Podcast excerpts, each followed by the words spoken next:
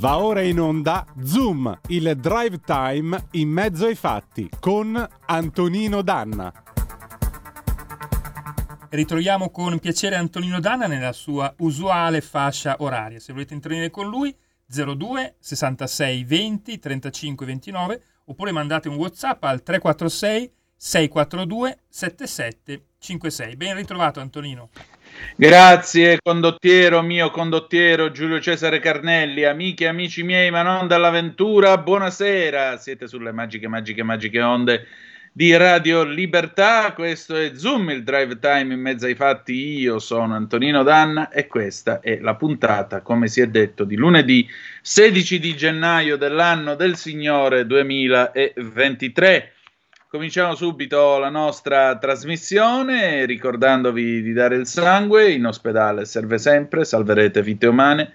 Chi salva una vita umana salva il mondo intero. Secondo, andate su radiolibertà.net, cliccate su Sostienici e poi abbonati, troverete tutte le modalità per sentire questa radio un po' più vostra, dai semplici 8 euro mensili dalla Hall of Fame fino ai 40 euro mensili del livello creator che vi permetteranno di essere coautori e co-conduttori di almeno una puntata del vostro show preferito con il vostro conduttore preferito. Ecco qua, ho centrato anche meglio la cravatta. Eh, che dire di più? Che cominciamo questa puntata in una giornata semplicemente storica. Domani avremo con noi Pino Maniaci, il direttore di Teleiato, che oggi pomeriggio, come ha promesso, si è tagliato i baffi dopo 50 anni. Cavolo, pare un altro. Domani lo piglio pure un poco in giro su sta cosa. In virtù dell'arresto di Matteo Messina Denaro, e avremo con noi Carmelo Lazzaro Danzuso, collega del quotidiano di Sicilia. Ma è lunedì, lunedì si balla, con cosa partiamo? Con Yabba, Take a Chance on Me, 1976, andiamo. If you change your mind, take a chance, I'm the first in line. Honey, I'm still free. Take a chance on me. If you need me, let me know. Gonna be around. If you got no place to go when you're feeling down. If you're all alone,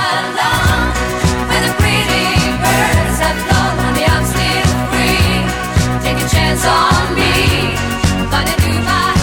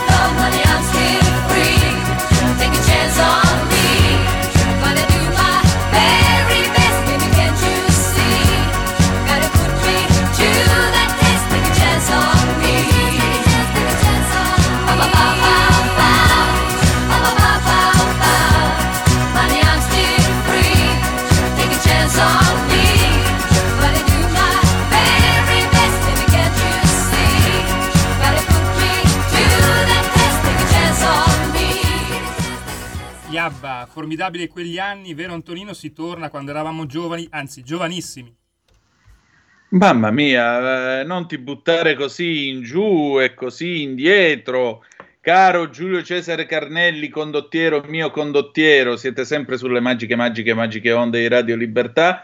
Questo è sempre Zoom, il drive time in mezzo ai fatti. Antonino Danna al microfono con voi. Allora, la notizia di oggi, appunto, come ha detto Giulio Cainarca stamattina, che è stato il primo a darla in chiusura della eh, rassegna stampa, l'arresto del capo dei capi, il successore di Riina e di Provenzano. Ebbene sì, eh, Matteo Messina Denaro è finalmente assicurato alle patrie galere. Resteranno, ovviamente ci saranno nei prossimi giorni tutta una serie di valutazioni da fare, in particolare ci sarà da chiederci eh, come abbia fatto questo signore a vivere per 30 anni indisturbato tra eh, Palermo e Trapani, come abbia fatto ad avere una latitanza il più possibile serena, lo Stato italiano che cosa ha ottenuto da, questa, eh, da questo arresto, che cosa, eh, che cosa ci dobbiamo aspettare adesso per quanto riguarda naturalmente le famiglie di mafia, l'assetto di Cosa Nostra, perché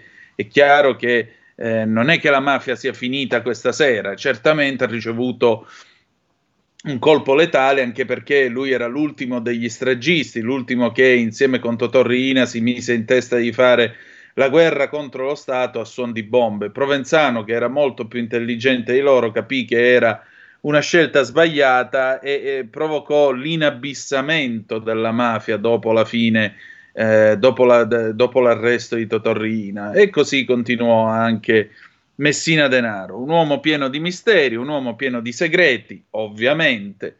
Eh, sarà interessante capire, io credo che naturalmente si porterà questi segreti nella tomba, non credo che racconterà granché della sua esperienza in Cosa Nostra, anzi figuriamoci, eh, vedremo comunque che cosa succederà. Io ricordo 30 anni fa quando venne arrestato Totò Riina e quest'uomo dall'aspetto che appariva così dimesso, quasi insignificante, me lo ricordo quando poi vennero mandate in onda i suoi interrogatori, le sue prime apparizioni nell'aula bunker del Tribunale di Palermo, dove lui nell'85 non c'era stato perché era comodamente latitante con tutta la famiglia. E Totò Riina che arrivò, si presentò davanti a tutti gli italiani in televisione, ricordo, con questo suo gesticolare, con questo suo eh, descriversi a volte anche in terza persona, un po' come Giulio Cesare nel De Bello Gallico. Eh, Totò Riina che a un certo punto ci fu questa polemica perché uscendo dall'aula bunker lui aveva alzato la mano destra, aveva salutato ed era stato fotografato mentre salutava e quindi si discusse, ma è un messaggio in codice che sta mandando. Ci si chiese se fosse il caso di mandare in onda gli interrogatori all'ex capo dei capi di Cosa Nostra, insomma ci fu tutto un dibattito. Messina Denaro, che eh, a differenza di Totò Riina è anche uomo di discreta cultura, un latinista, dicevamo oggi pomeriggio, è uno che probabilmente dalle sue conversazioni con i giudici, con i suoi dai suoi colloqui con i giudici, beh, se parlasse ci sarebbe forse da riscrivere la storia d'Italia degli ultimi trent'anni, chissà. Io credo che però non se ne caverà granché, tra l'altro pare che lui sia sottoposto a terapia oncologica, pare quindi che insomma stia combattendo la sua battaglia contro il cancro, per cui non credo che abbia tutto questo desiderio di collaborare con lo Stato italiano e dirgli quello che lui sa, figuriamoci. Ad ogni buon conto, sono che ora si è fatta? Le 18, 14 e 23 minuti 0266203529. Se volete intervenire per telefono, abbiamo un po' di tempo, stasera ce la pigliamo comoda. Eh, oppure 346 642 7756 se avete voglia di dire la vostra attraverso la Zap o il WhatsApp. Eh, leggo tra l'altro qui sull'Ansa, ore 17.07, Amadeus Zelensky a Sanremo, giusto che ci sia il sabato sera. Se vuole farlo cantare anche con Albano, già che c'è, non, è, non, è, non c'è problema, insomma. Qua ormai siamo arrivati a confondere il Festival delle canzonette con la storia con la S maiuscola. Boh, non capisco il senso. Comunque, proposito di spettacolo, se n'è andata oggi pomeriggio Gina Lollobrigida, grande protagonista del cinema italiano, 95 anni, da Subiaco, provincia di Roma, 4 luglio del 1927, scrive Lanza. Una generazione l'ha conosciuta come la bersagliera per tutti i film Pane, Amore e Pane, Amore e Fantasia, FIFA e Arena, tutte queste cose così. Eh, era stata dimessa dalla clinica dopo una caduta in casa che le aveva causato una frattura dal femore per cui era stata operata, questo nel settembre scorso. Già quattro anni fa la Lollo era finita in ospedale proprio per un incidente domestico, in quell'occasione l'attrice fu presa in cura dai sanitari del Sant'Eugenio, ospedale a poca distanza dalla sua villa sull'Appia Antica, dimessa un paio di giorni dopo. L'incidente al femore è avvenuto a due settimane dalla tornata elettorale del 25 settembre, in cui la Lollobrigida era candidata a Latina al collegio uninominale del Senato e in altre circoscrizioni nel plurinominale proporzionale per la lista Italia Sovrana e Popolare, che riunisce Partito Comunista, Partito Socialista, Azione Civile, Ancora Italia e Riconquistare l'Italia. La Camera Ardente sarà allestita in Campidoglio, sala della Protomoteca, mercoledì 18 gennaio dalle 10 alle 19, giovedì 19 gennaio dalle 9.30 alle 11.30. I funerali si svolgeranno giovedì 19 gennaio alle 12.30 nella chiesa degli artisti a Piazza del Popolo. 7 David di, Dom- di Donatello in carriera. Lavora con Pietro Germi, la città si difende, con Carlo Lizzani, Achtung Banditi, poi ancora appunto Pane, Amore e Fantasia di Luigi eh, Comencini insieme con Vittorio, con Vittorio De Sica, Fanfan La Tulipe con Gerard Philippe del 52. Tra l'altro, mh, qui non si ricorda, ma la Lollo fu uno dei primi sex symbol del, dell'epoca della ricostruzione di poco prima del boom, poi venne esplose letteralmente il caso di dire Sofia Loren. Prima eh, ci fu lei con, eh, che introdusse il concetto di maggiorata fisica e infatti in Francia raccontava il buon Enzo Biaggi quella parte anatomica delle donne che si trova sul busto venne definita le lolò proprio a indicare che la sua parte anatomica fosse l'esempio della perfezione. E la Lollo Brigida, che è stata anche la fata turchina nel Pinocchio di Comencini nel 72, tra l'altro l'attore Andrea Balestri, mi pare che si chiami, il Pinocchio di quel film, ha raccontato che loro due non andavano a quanto pare molto d'accordo. Uh, ultime notizie poi che dall'ANSA negli ultimi anni si era dedicata soprattutto ad arte e fotografia, poi come non dimenticare tra l'altro l'imitazione che ne faceva Anna Marchesini, pace all'anima sua, Anna Marchesini che era un genio, ricordiamola, quando lei, quando quando imitava e faceva io sono Lollo, ah, sempre questo, ah, così, che, in, che, faceva quasi da interpunzione nelle frasi che diceva. Mm, eh, la Lollo non smetteva di fare progetti, l'ultimo libro di disegni, i suoi ultimi anni sono stati contrassegnati anche da vicende giudiziarie dal 21 aveva una, eh, un amministratore di sostegno nominato al tribunale per tutelare il suo patrimonio, così come richiesto nell'azione legale dal figlio Andrea Milko Skofic. Al centro dell'attività di indagine del PM di Piazzale Clodio è l'ex manager dell'attrice Andrea Piazzolla, rinviata a giudizio con l'accusa di circonvenzione di incapace.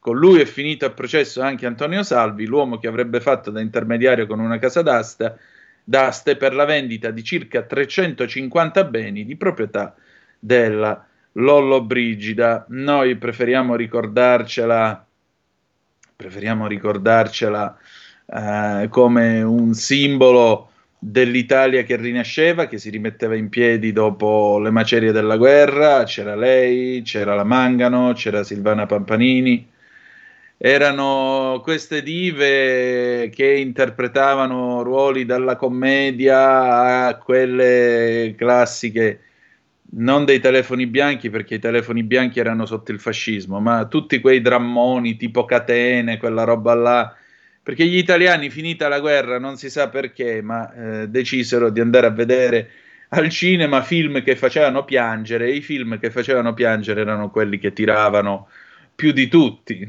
non si sa perché, non si capisce perché. Però, o meglio, forse si capisce perché una mano anonima subito dopo la liberazione di Roma scrisse su un muro andatevene via, lasciateci piagne da soli. E forse il senso c'era in tutto questo.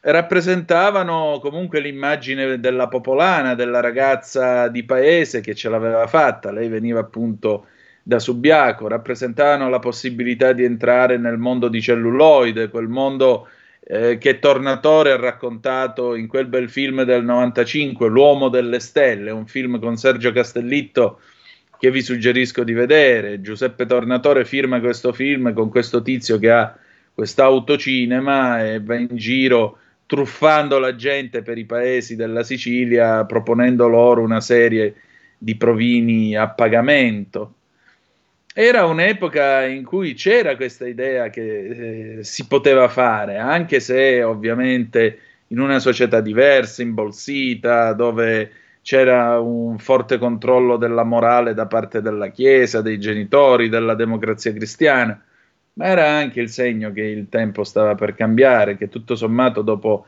le lacrime e i pianti della guerra, forse ci potevamo innamorare tutti della bersagliera e sognare di essere Vittorio De Sica al suo posto, chi lo sa.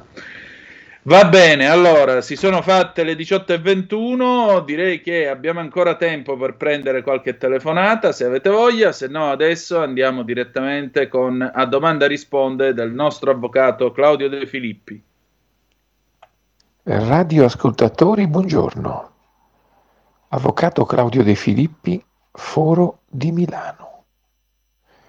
Sempre in occasione della nostra rubrica a domanda risponde, facciamo presente che alcuni eh, radioascoltatori hanno chiesto eh, diciamo eh, urgenti chiarimenti in ordine alle varie mh, mm, diciamo possibilità di concludere il, il, la cosiddetta tregua fiscale Pertanto, dicevamo, a domanda risponde, è necessario soddisfare questa richiesta urgente di alcuni radioascoltatori che appunto si trovano alle prese con la misura del governo di centrodestra.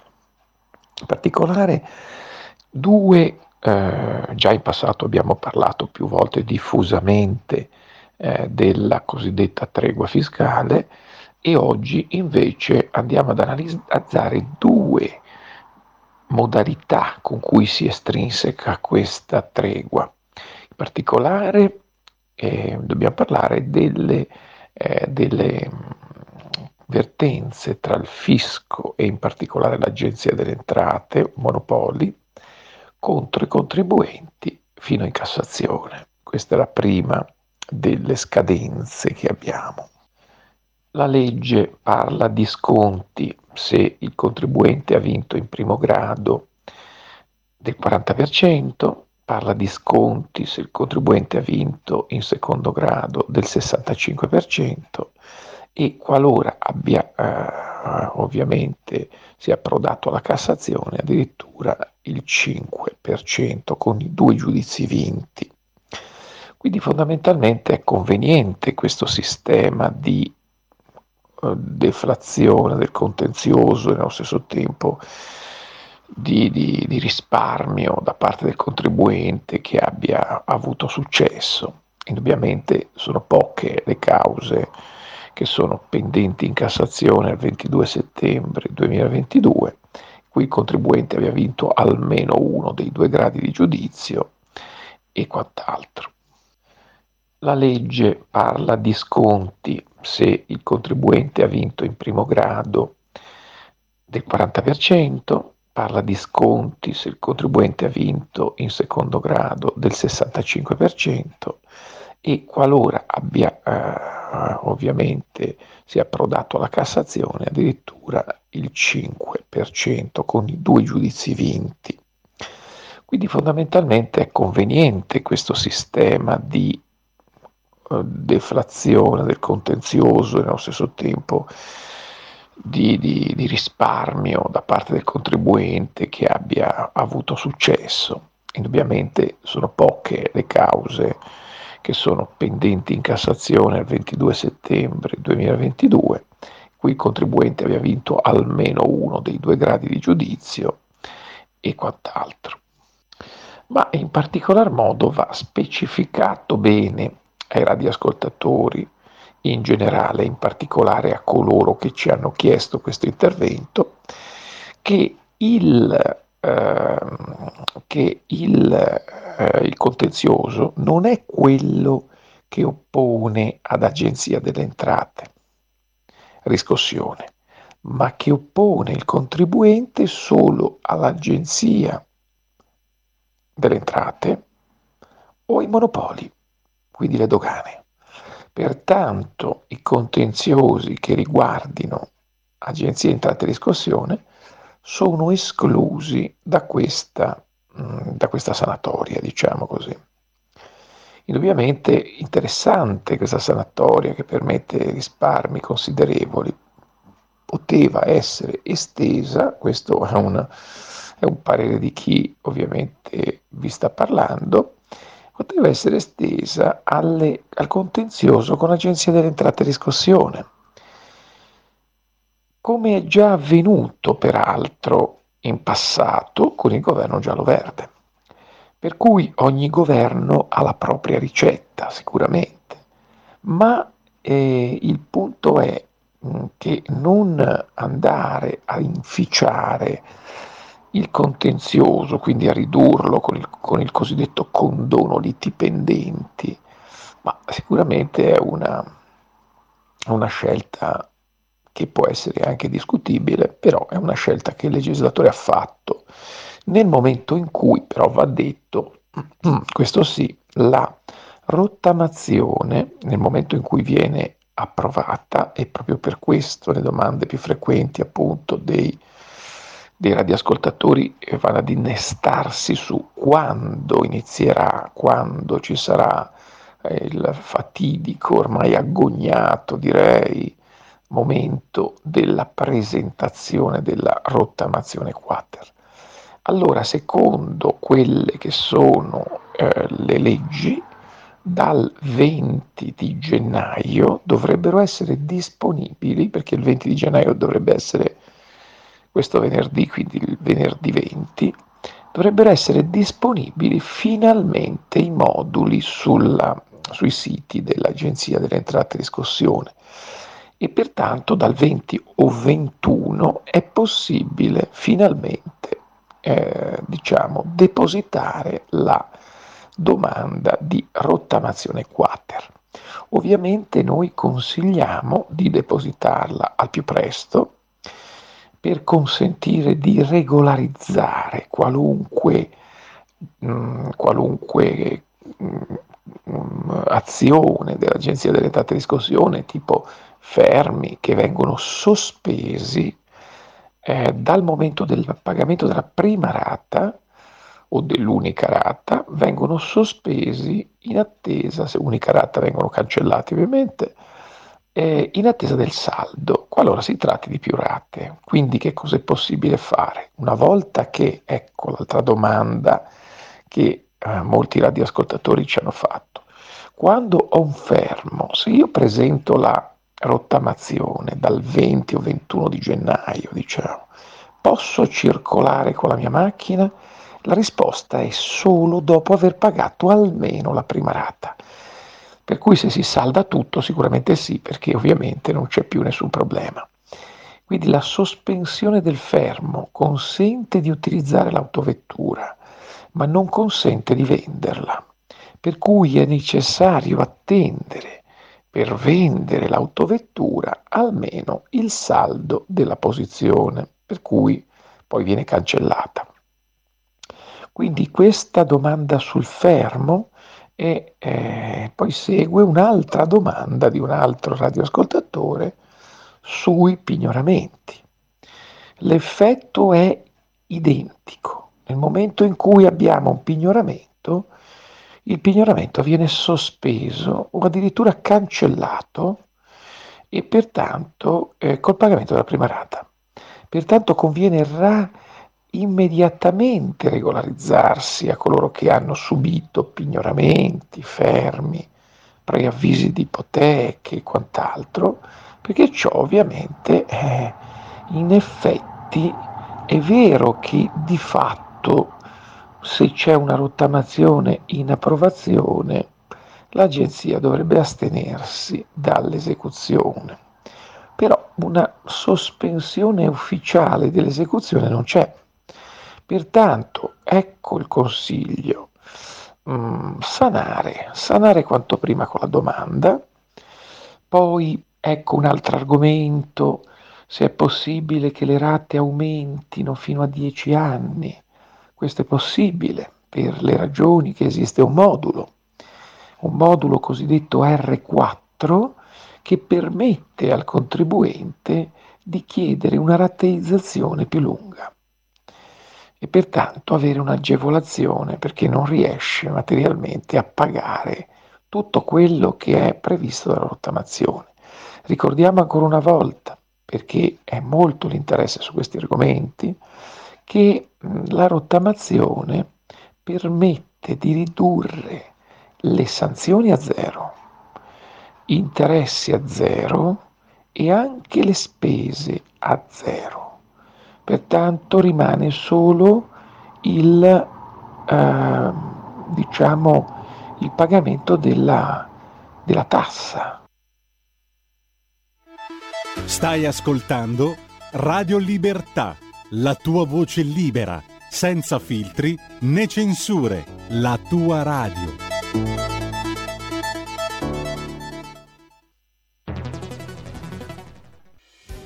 Quotidiano di Sicilia, il quotidiano d'Italia, l'informazione che ribalta i luoghi comuni, una vera visione dei fatti, l'Italia vista da sud. Ogni siciliano che vive in Italia e nel mondo è una risorsa, è protagonista della crescita della nostra nazione. Dai forza alla crescita della nostra isola, abbonandoti al QDS digitale più archivio a soli 99 euro annui. Quotidiano di Sicilia, il quotidiano d'Italia una scelta di valore. Stai ascoltando Radio Libertà. la tua voce libera, senza filtri né censura. La tua radio. quello che era originariamente previsto.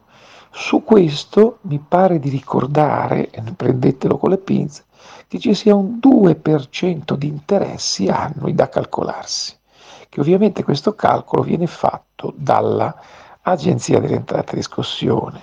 Attenzione, la rottamazione non è automatica come molti hanno chiesto, la rottamazione è a richiesta, pertanto se non viene fatta la richiesta la rottamazione non, viene, no, non parte.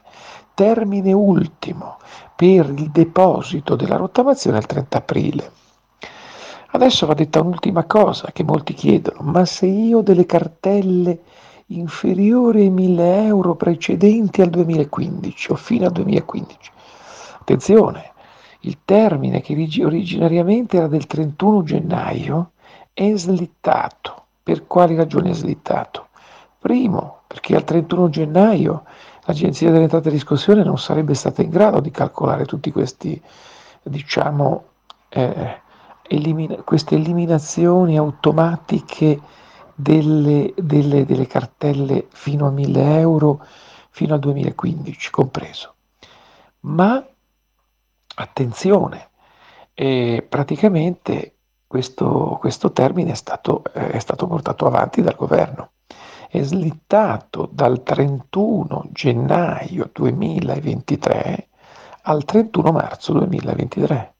Pertanto il 31 gennaio ha coinciso con la richiesta agli enti, i vari comuni, eccetera, enti impositori, che ovviamente erano esclusi dalla rottamazione automatica, quindi per esempio eh, IMU, TASI, TARI e multe, per esempio dei comuni, i comuni hanno tempo fino al 31 gennaio per far sapere, alcuni hanno già detto di no, come Roma e Milano, bisognerà vedere, la risposta ufficiale sì, aderiamo alla rottamazione, no, non aderiamo alla rottamazione. Quindi per quanto riguarda IMU e, e Tasi, Tari, e, eccetera, siamo in, e, e, e multe, siamo in attesa di risposte dagli enti impositori.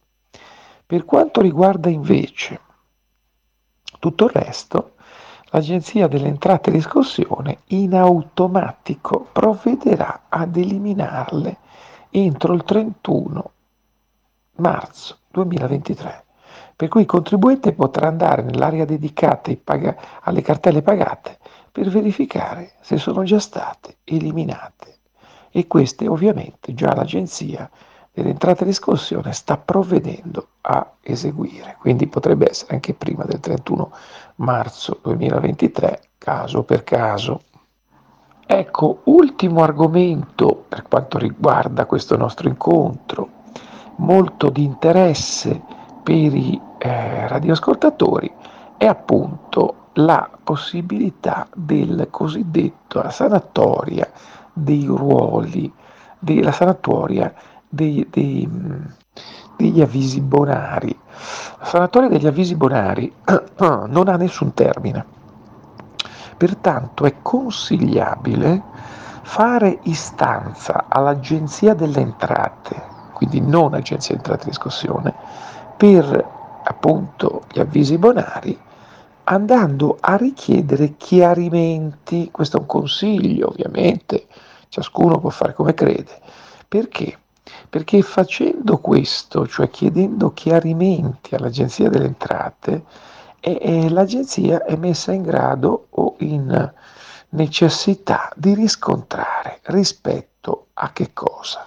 Intanto eh, le rate diventano di 20, non più di 5 fino a eh, 5, 8, fino a, 8 rate fino a 5.000, 20 oltre i 5.000 per quanto riguarda le rateizzazioni dell'Agenzia delle Entrate.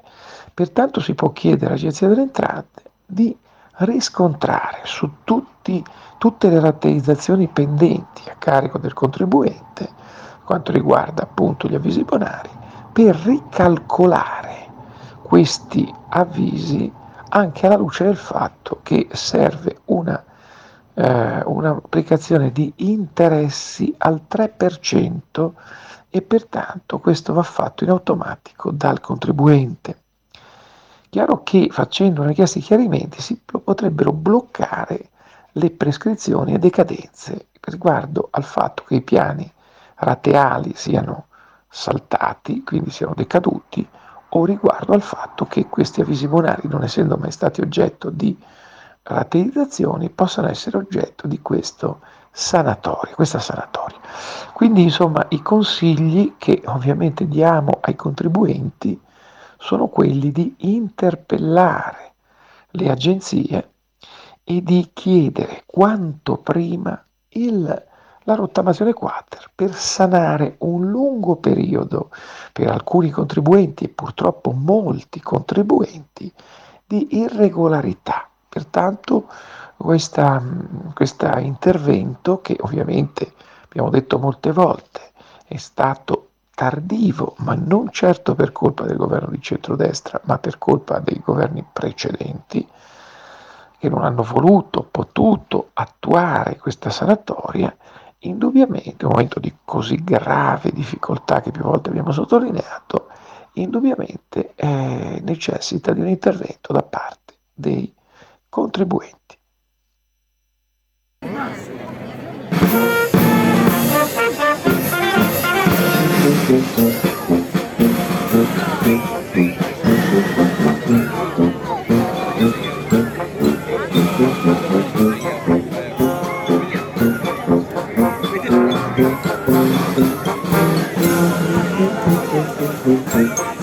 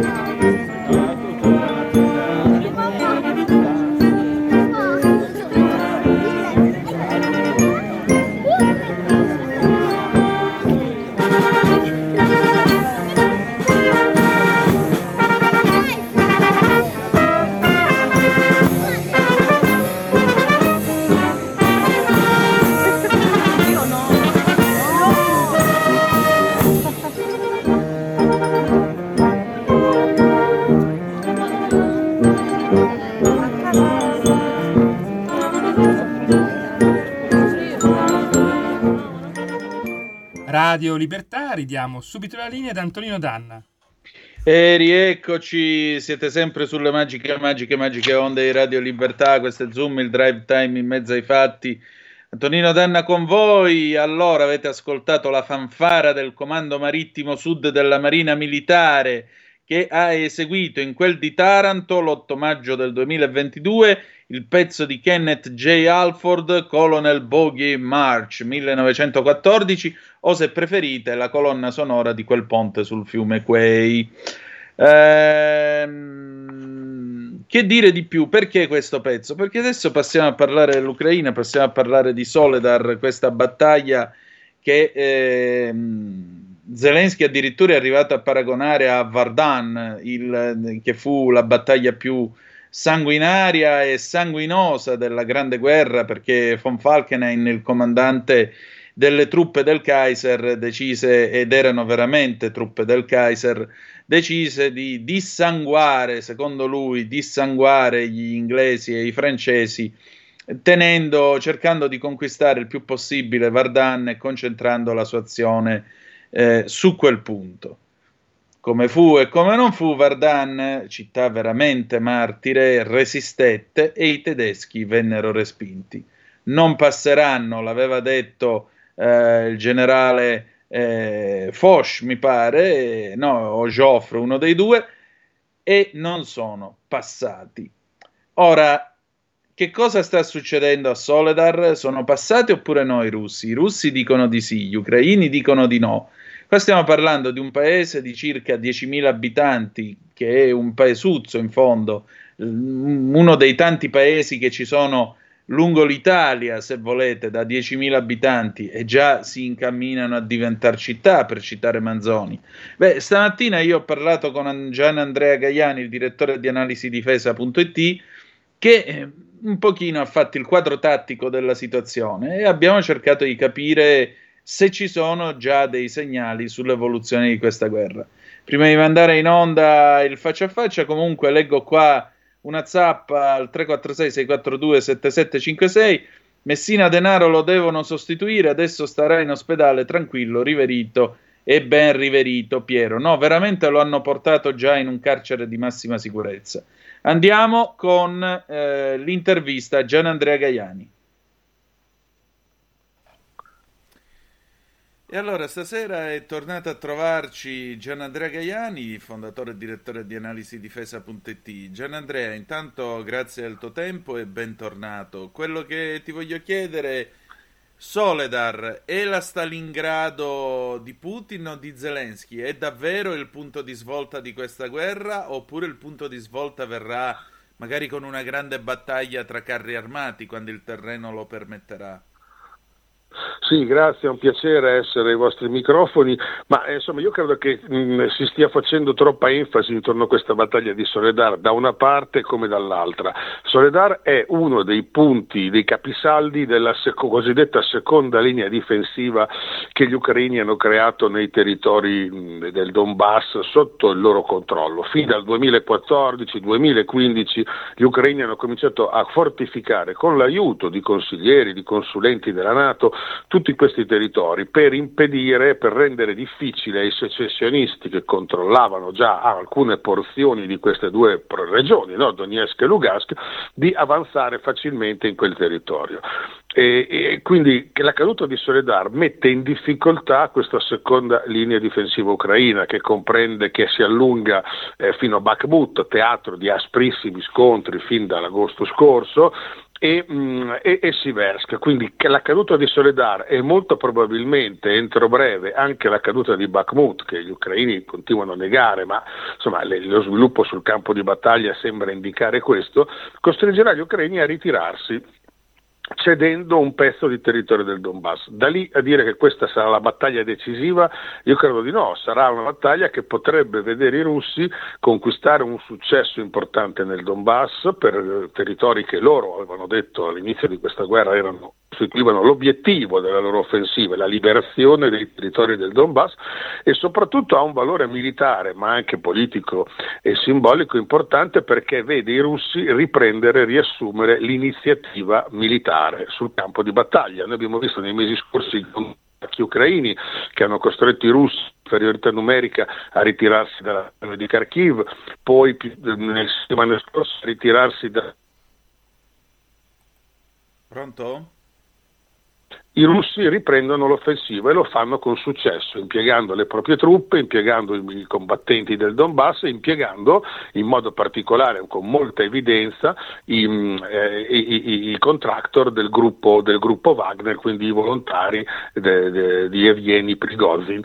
E, e quindi, e concludo, eh, due aspetti, i russi hanno tutto l'interesse a dare una grande enfasi a questo successo, gli ucraini e i loro alleati della Nato hanno tutto l'interesse a smorzarne l'importanza, infatti in questi giorni non si fa che leggere che anche la caduta di Soledar ed eventualmente quella di Bakhmut non rappresentano obiettivi, eh, questi, non, non, sono così strategici e che quindi ci, per gli ucraini non sarebbe un grosso problema. In realtà il problema vero per gli ucraini è che in queste battaglie hanno sacrificato molte brigate, hanno subito altissimi altissime perdite, anche i russi, ma gli ucraini molte di più, di uomini di, di, di, uccisi o feriti e questo potrebbe compromettere le loro capacità future di sostenere battaglie su vasta scala.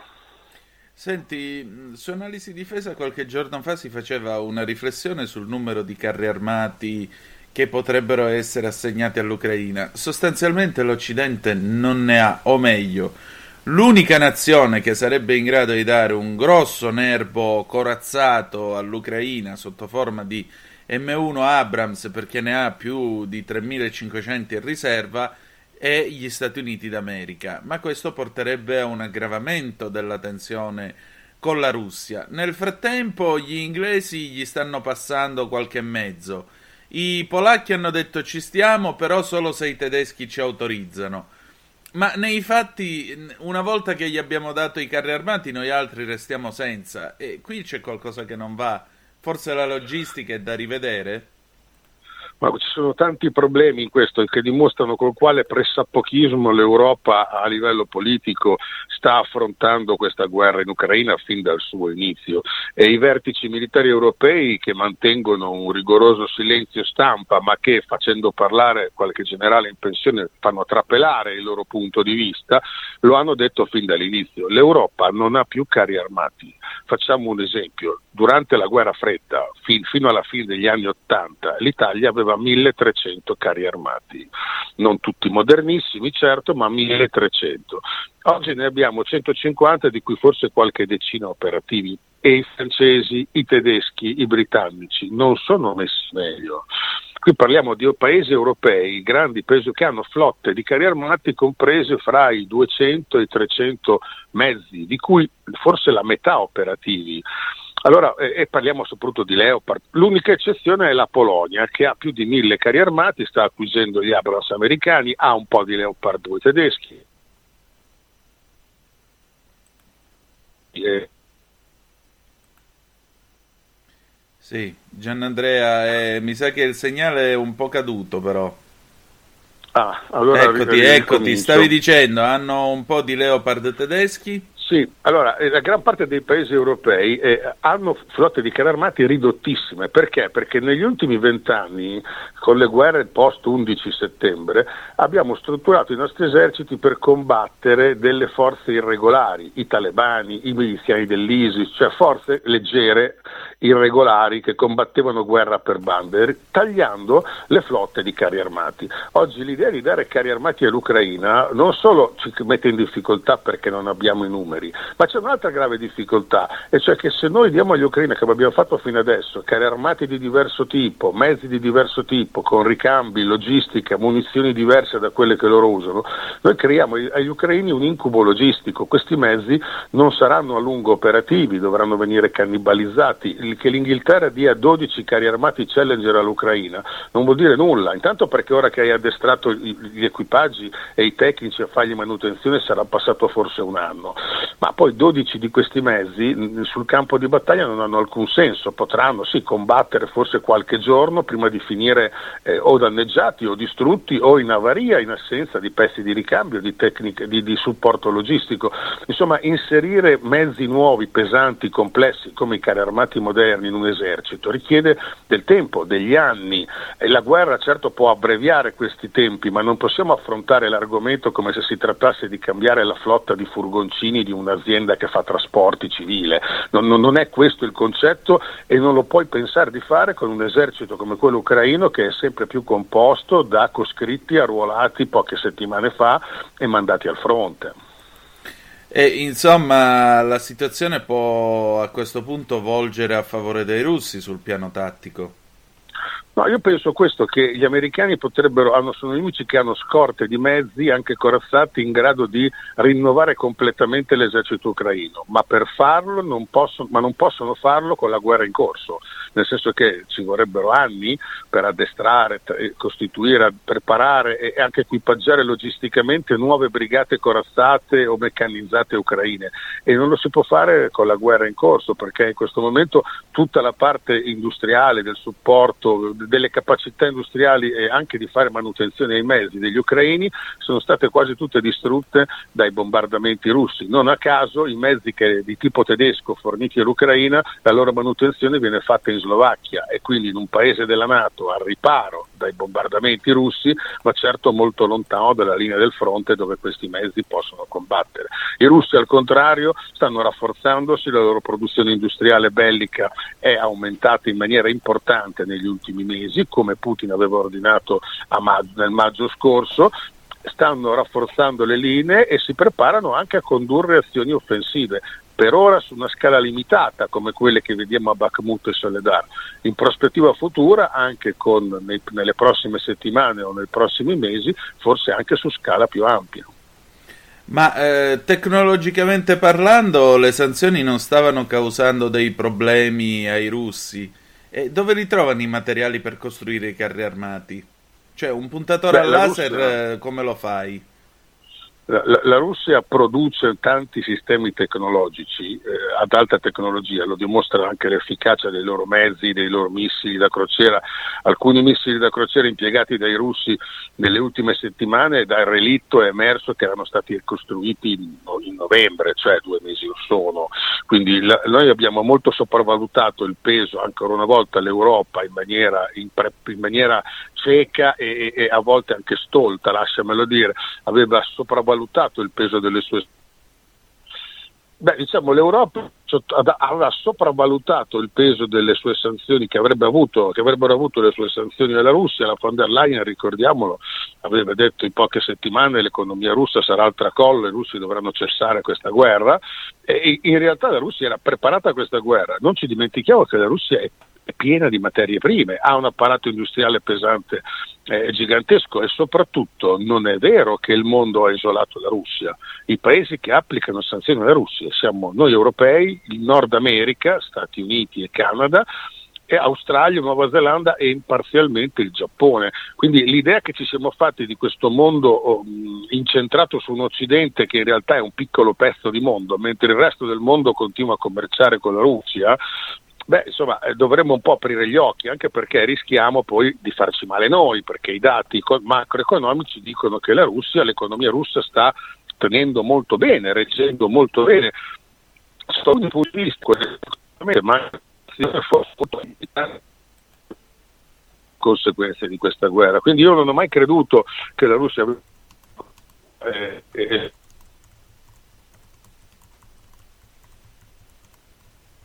pare di capire che i russi stiano potenziando le loro capacità militari anche industriali e Putin ci ha tenuto a sottolineare anche recentemente che occorre aumentare la produzione industriale e militare ma senza militarizzare l'economia, cioè senza mettere la, la popolazione russa in una condizione di economia di guerra. Questo anche in termini di consenso interno. Del resto questa guerra quando è cominciata vedeva molte perplessità nell'opinione pubblica russa che non capiva perché fare una guerra a un popolo fratello come gli ucraini. Oggi la grande mole di armi che l'Occidente sta dando agli ucraini e soprattutto la mobilitazione politica e mediatica dello dell'Occidente contro la Russia sta favorendo il gioco di Putin, cioè in Russia molti hanno avuto la consapevolezza che questa guerra la Russia non la combatte contro l'Ucraina ma contro l'America e la Nato. Ma a questo punto che cosa può fare Kiev davanti a tutto questo? Cioè una resistenza disperata, andare con la cavalleria addosso ai carri armati come fecero i polacchi e come abbiamo fatto noi a Imbuscensky eh, nella seconda guerra mondiale, mm, tentare un colloquio di pace oppure sferrare un ultimo colpo e poi, e poi arrestare eh, le operazioni? Quali sono le opzioni sul tavolo a questo punto? Eh, il parallelo storico è sempre interessante, però ricordiamoci che nel 1939 i polacchi schierarono le loro brigate di cavalleria in piena pianura perché erano convinti di marciare su Berlino.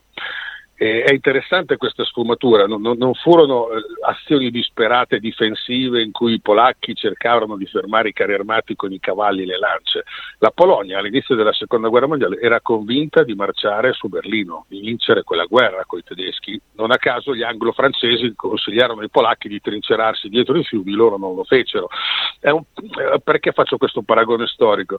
Perché mi pare che vedendo i proclami di Zelensky dell'Ucraina, eh, loro continuano a parlare parlare di contrattacchi, di vittoria, di riconquista dei territori perduti, di riconquista della Crimea, che non sembrano al momento obiettivi perseguibili sia in termini di capacità militari sia in termini di perdite che gli ucraini possono sopportare. Allora la soluzione sarebbe oggi arrivare a un negoziato che attribuisca alcuni territori, forse non tutti quelli che i russi vorrebbero, in un negoziato ognuno fa delle rinunce rispetto alle sue aspettative, ma che concluda la guerra lasciando alcuni territori quelli che i russi hanno preso, sotto il controllo russo o del, dei secessionisti ucraini dell'est. In fondo questa, anche se Kiev vieta di dirlo, è una guerra civile, ci sono 9 milioni di ucraini che vivono nei territori controllati dai russi o addirittura sono fuggiti in Russia. La Russia è il principale pa- è il paese che più di ogni altro ha accolto profughi ucraini, ricordiamocelo, questo è un dato dell'ONU che va ricordato. E, e ci sono decine di migliaia di ucraini che combattono con i russi, quindi questa è anche una guerra civile. Trovare un accordo, iniziare una trattativa sarebbe nell'interesse di tutti, anche di noi europei. Non è, credo, in questo momento alla portata di Zelensky. Perché? Perché Zelensky ha messo fuori legge giornali ed emittenti televisive diciamo non allineate, ha messo fuori legge 12 partiti di opposizione, una riflessione va fatta quando si dice che noi combattiamo a fianco del, che noi siamo al fianco dell'Ucraina per la libertà e la democrazia. Ammettendo fuori legge qualunque movimento di opposizione con l'accusa di essere filorusso, Zelensky si è messo nelle mani degli ultranazionalisti ucraini i quali non accetterebbero mai un negoziato basato sulla cessione di territori. E allora siamo in un cul-de-sac in cui la pace è l'unica soluzione, un negoziato è l'unica soluzione, ma ne, gli ucraini non possono accettare di negoziare. E allora si va avanti in attesa di una, di una battaglia decisiva che stabilisca sul campo di battaglia nettamente chi vincerà o chi perderà questa guerra. E se questa battaglia decisiva non dovesse arrivare, la guerra rischia di prolungarsi per molto molto tempo. Insomma, diciamo che dopo la primavera si vedranno gli sviluppi perché è noto che il terreno ucraino a primavera poi diventa una sorta di pacciugo nel quale i carri armati affondano, per cui immagino che eh, verso maggio-giugno probabilmente potremmo assistere a una battaglia del genere.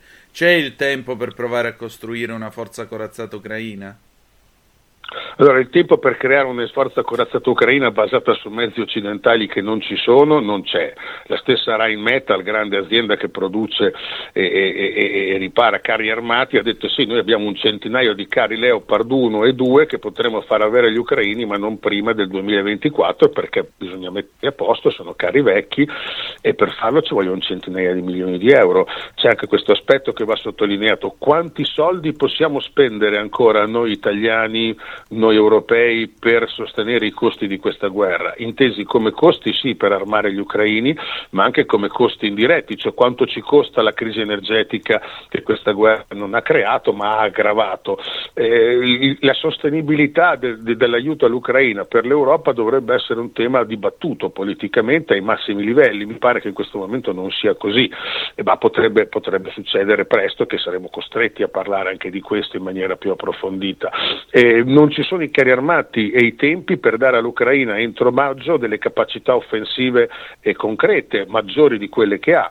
E, mm, io credo che gli sviluppi potranno essere sul campo di battaglia o nell'immediato, cioè da qui a marzo, pri- da qui a febbraio, nel prossimo mese, oppure dopo la stagione del fango, da aprile in poi. Non ci dimentichiamo che Adolf Hitler, quando pianificò l'operazione Barbarossa, l'invasione dell'URSS attra- partendo dall'Ucraina, l'aveva prevista a fine aprile e mh, poi slittò a causa degli eventi balcanici dell'epoca a, a, a fine giugno. Eh, I russi quest'anno hanno iniziato l'offensiva in Ucraina il 24 febbraio, lasciando tantissimi mezzi nel fango. E questo perché? Perché i russi furono, dal loro punto di vista, costretti a intervenire in un momento sfavorevole perché avevano capito che gli ucraini stavano per attaccare i territori del Donbass in mano ai secessionisti. Allora noi dobbiamo immaginare che non ci sarà una battaglia decisiva fra febbraio e marzo perché l'Ucraina è piena di fango, si potrà ipotizzarla nel prossimo mese oppure direttamente, come dicevi giustamente tu, da aprile in avanti, sempre che le due, le due, i due eserciti, le due forze armate abbiano la capacità di scatenare un'offensiva che, prete- che abbia la pretesa di essere decisiva. Sicuramente. Allora aspettiamo insomma sviluppi e vediamo che cosa può succedere in tutto questo. Credo che gli americani non, non abbiano molto altro da fare con tutte le armi che gli hanno mandato, o sbaglio? Beh, però attenzione, ci sono due iniziative che vanno tenute in considerazione. Intanto la Turchia, che continua ad essere l'unico paese che si pone come mediatore per una soluzione diplomatica di questa crisi. Questo dà un grande prestigio alla Turchia e il fatto che l'Italia sostenga l'iniziativa turca a mio parere eh, merita qualche riflessione, tenuto conto che forse dovremmo essere anche noi, avremmo potuto essere noi il paese per il tradizionale ruolo di ponte fra Occidente e Russia che l'Italia ha sempre ricoperto, avremmo potuto essere noi a tessere le trame di un negoziato di pace. Oggi sosteniamo l'iniziativa turca, non mi pare un grande passo avanti per il ruolo internazionale dell'Italia, ma questo è un parere personale.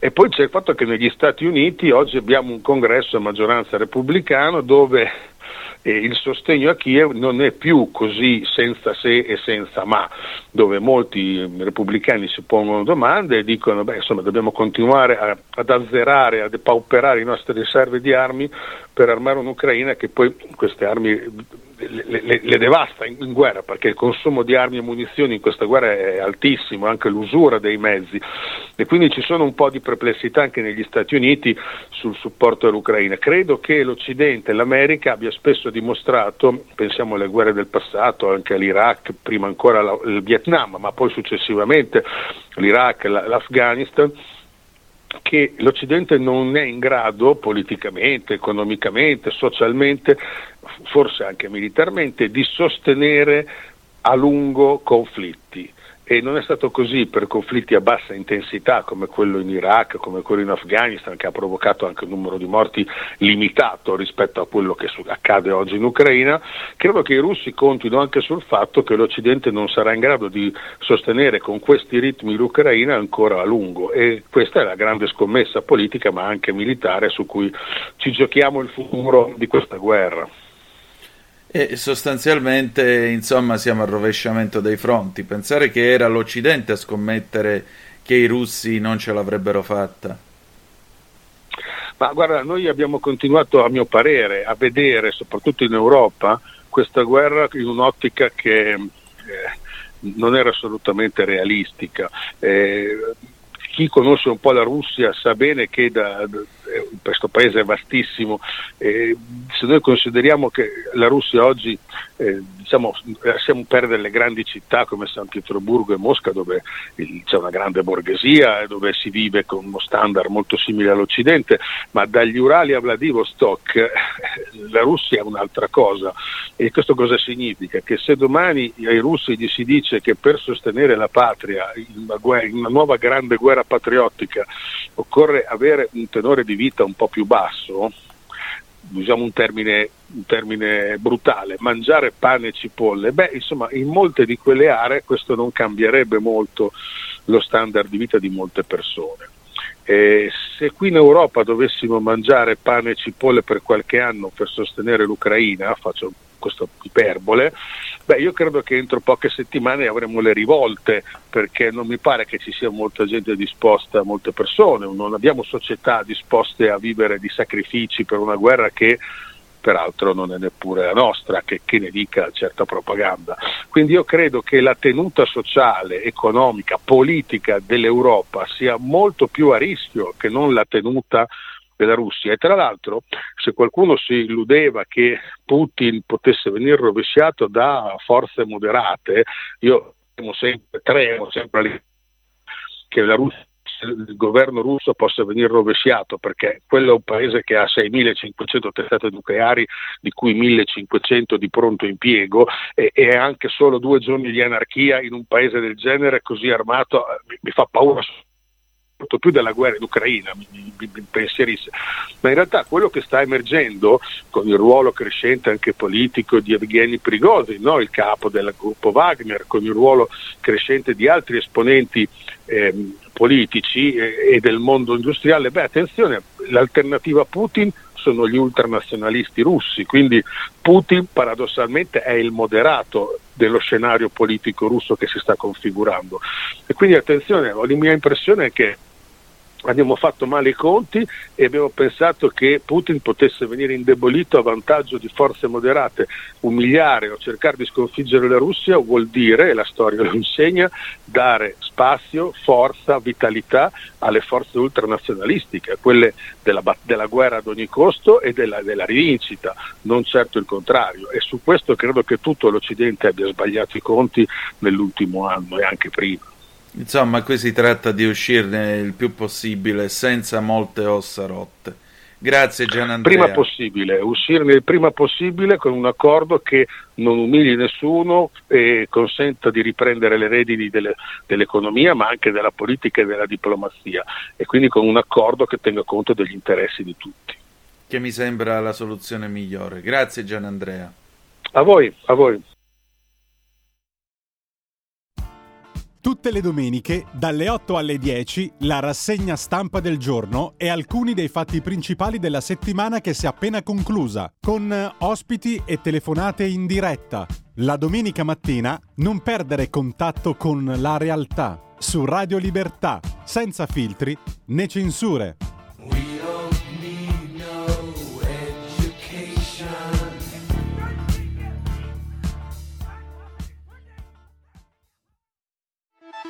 Stai ascoltando Radio Libertà, la tua voce libera, senza filtri né censure, la tua radio.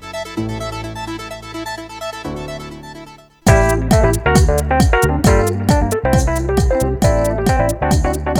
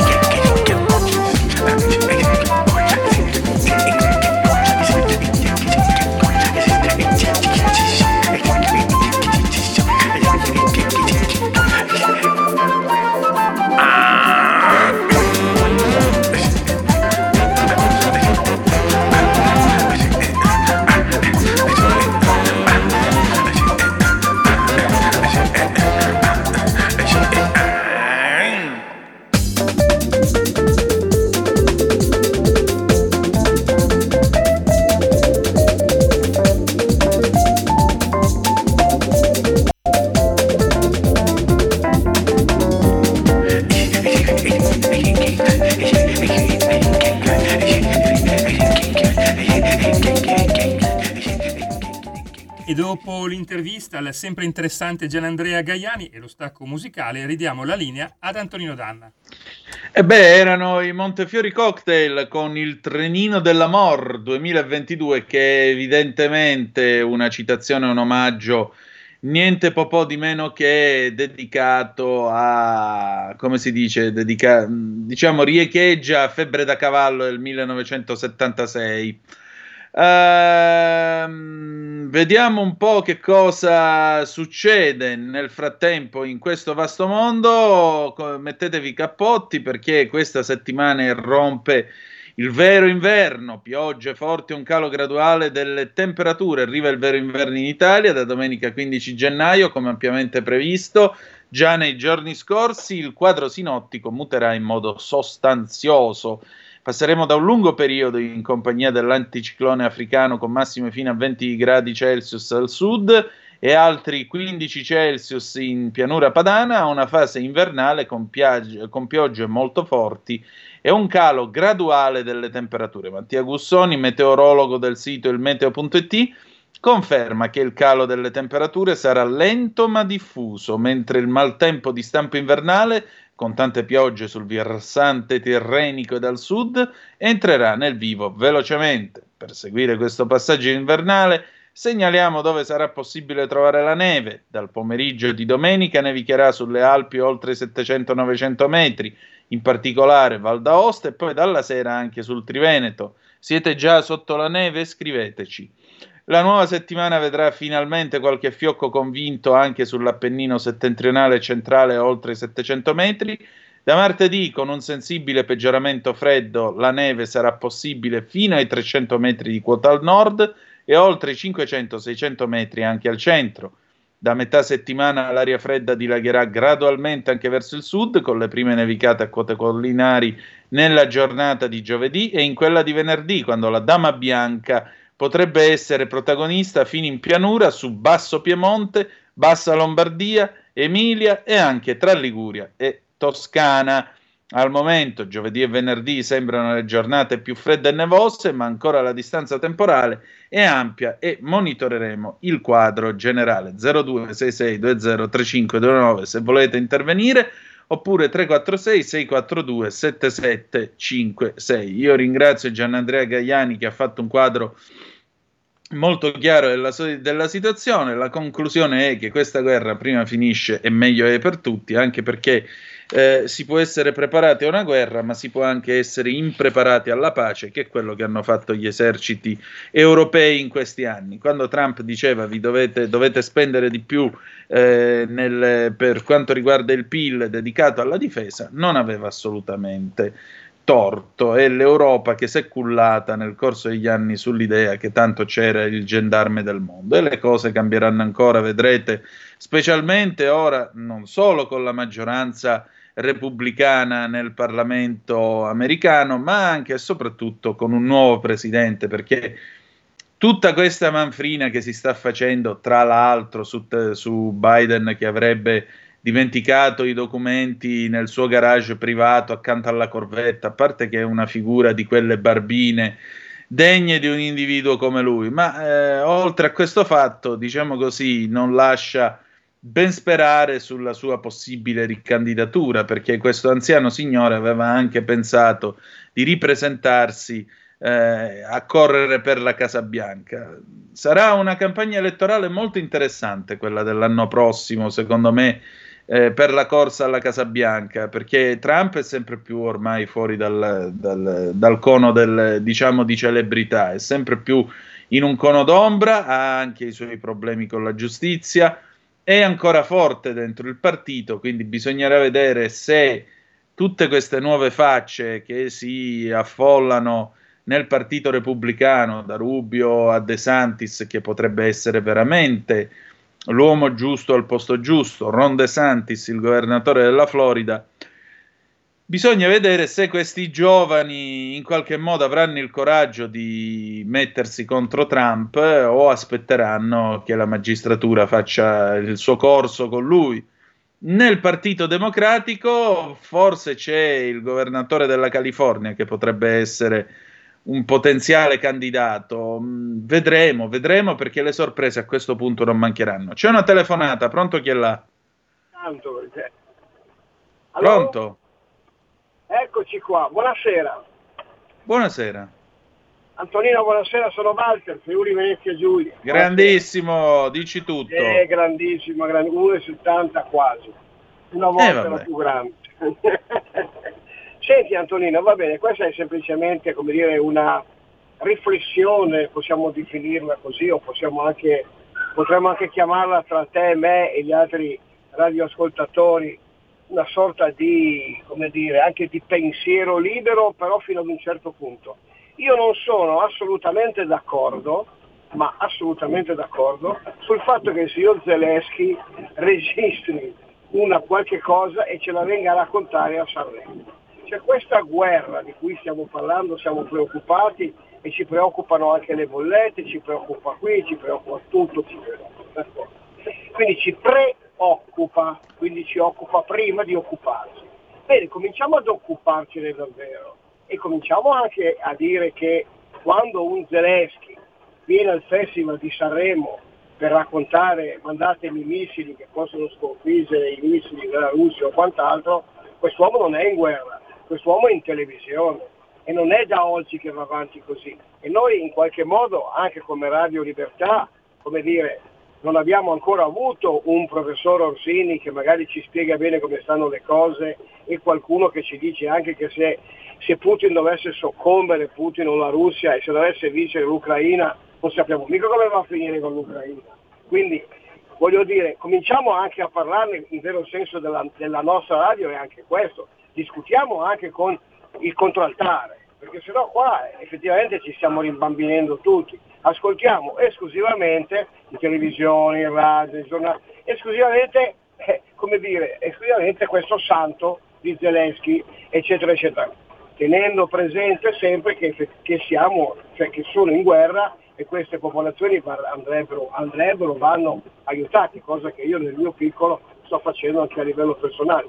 Però dovremmo cominciare anche a, a, ad avere quello sguardo, quella visione, quell'occhio che ci contraddistingue, oppure diventiamo esattamente come tutti gli altri. Quindi era la mia piccola riflessione serale e ancora ribadisco per cortesia, appunto siamo di fronte ad un cambio, andiamo in televisione con lo stemmino del guerriero che è Alberto da Giussano. Una volta i comunisti andavano con Che Guevara e veniva considerato un comunista, mentre invece poi si è scoperto che effettivamente era un grande guerriero. Ecco, io penso che anche Alberto da Giussano sia stato un grande guerriero in quel tempo lì, come Bossi al suo tempo. Grazie Antonino, grazie per la riflessione. Ciao. Grazie a te. Allora, ti stupirà, ma io la penso esattamente come te. Eh, francamente, Zelensky a Sanremo non capisco proprio il senso. E non lo capisco per un motivo molto semplice, o meglio, lo capisco benissimo il senso qual è. È che sostanzialmente il Festival di Sanremo non è più una gara di canzonette e non è più quel palco, quella ribalta nazionale per la fruizione della musica. Ormai Sanremo è una messa cantata a cui e le messe cantate lo sapete meglio di me, non è che puoi cambiare la liturgia, quello è.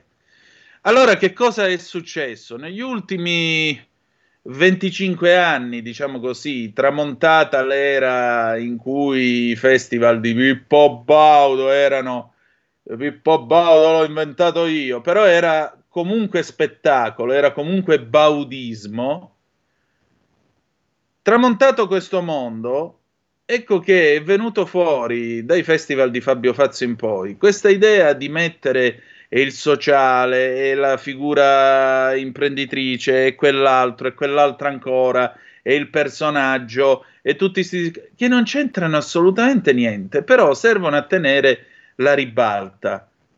Tipo quando andò Mike Tyson a Sanremo, queste sono cose che servono solo per alzare l'attenzione su una stanca liturgia, ma che fa parte in fondo della storia repubblicana come le vacanze di, di Ferragosto, e così via. Questa è una liturgia repubblicana che ci portiamo dal 1951, che ha fatto il suo tempo perché i ragazzi non guardano certo Sanremo, i ragazzi sentono la musica con Spotify, hanno tutt'altro modo per fruire della musica.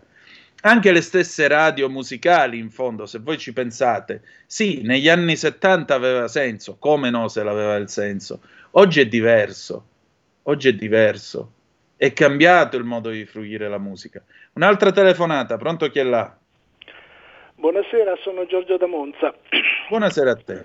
Dunque, no, non capisco sinceramente le perplessità dell'ascoltatore precedente e anche le sue, signor Danna, in merito a Zelensky, perché voi siete stupiti che Zelensky vada al Festival di Sanremo. Ma domandiamoci una cosa, qual è il mestiere di Zelensky? Il capo di Stato? Sì, incidentalmente, ma Zelensky nasce come attore. Zelensky è il gioppino di Washington, tant'è che quando va ai eh, congressi internazionali, quando va in visita di Stato in qualunque paese, lui veste sempre gli abiti di scena. E quali sono questi abiti di scena? La tuta mimetica verde, ma lui è uno che non ha mai sparato un colpo. Certo, mi si potrebbe obiettare, ad esempio, che Fidel Castro, anche lui andava in giro con la divisa mimetica. E beh, però Fidel Castro la guerriglia l'ha fatta veramente sulla Sierra Maestra e l'ha anche vinta. Accidenti se l'ha vinta. E quindi Zelensky vi meravigliate che fa quello per cui è pagato eh, da Washington, l'attore l'hanno messo lì a fare una serie televisiva in cui lui faceva la rivoluzione dell'Ucraina e poi guarda caso, quei geni di Washington, la fantasia è diventata realtà. Quindi Zelensky sta facendo proprio, è il posto migliore per Zelensky, il Festival di Sanremo. Il dramma è che Zelensky comanda, o meglio, comanda dopo che gli è stato comandato cosa fare, all'esercito ucraino e altri 38 paesi che stanno combattendo contro la Russia. Quindi io penso di aver rivelato eh, le vostre perplessità. Ricordatevi che Zelensky è il gioppino ebreo degli americani. Buona serata. Un intervento disgustoso, caro Giorgio, complimenti veramente disgustoso e chiedo scusa al disgusto. Il gioppino ebreo. Hai bisogno anche di sottolineare che sia un ebreo? Disgustoso, complimenti. Passiamo oltre. Allora, Ivan, buonasera Antonino, volevo chiederti se riesci a spiegare perché per gli organi di stampa in generale per l'Occidente lo pseudo colpo di Stato brasiliano è cosa brutta e cattiva, mentre il colpo di Stato ucraino è cosa buona e giusta. Lontano da me pensare che la Russia abbia fatto cosa giusta a menare le mani per prima, ma giusto per capire per quali motivi ci sono colpi di Stato e colpi di Stato. Grazie Ivan. Allora Ivan, eh, il discorso è molto semplice. Qualunque, qualunque entità statuale e qualunque regime si regge sulla, sulla, sul consenso popolare. Ora, nel caso di Euromaidan, quella era una rivoluzione di popolo, di tutto il popolo. Mentre nel caso del Brasile sono stati 1200 supporters, solo 1200, non un popolo intero, che sono andati ad assaltare il Parlamento, semplicemente perché il loro capo, chiamiamolo così, aveva perso le elezioni. Tutto qua. Nel caso di Euromaidan c'è stata una rivoluzione di popolo che comunque ha avuto una sua consacrazione con libere elezioni. E Zelensky non è stato messo lì da Washington, ma è stato messo lì dal 74% dei voti degli ucraini, voti liberamente espressi.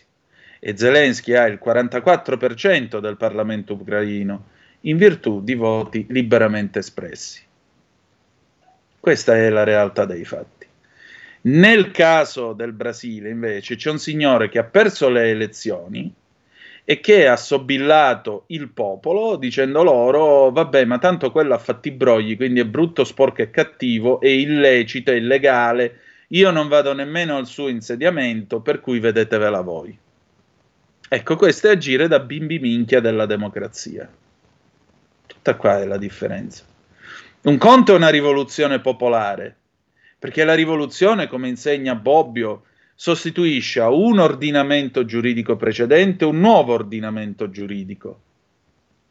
Mentre invece qua è un tentativo di colpo di Stato, che non è una rivoluzione, sono solo 1200 esaltati, esaltati riempiti di puttanate da Bolsonaro con le sue roboanti dichiarazioni, il quale peraltro ha fatto un gioco molto sgradevole sulla pelle di tutti i brasiliani, perché il Brasile ha conosciuto la dittatura e non era una dittatura veramente, diciamo, gradevole. Non era una dittatura gradevole, non è che, non è che fossero dei galantuomini rispetto, per esempio, a quegli altri porci dei generali argentini Videla in testa, o quell'altro porco di Pinochet, tanto per metterci pure lui.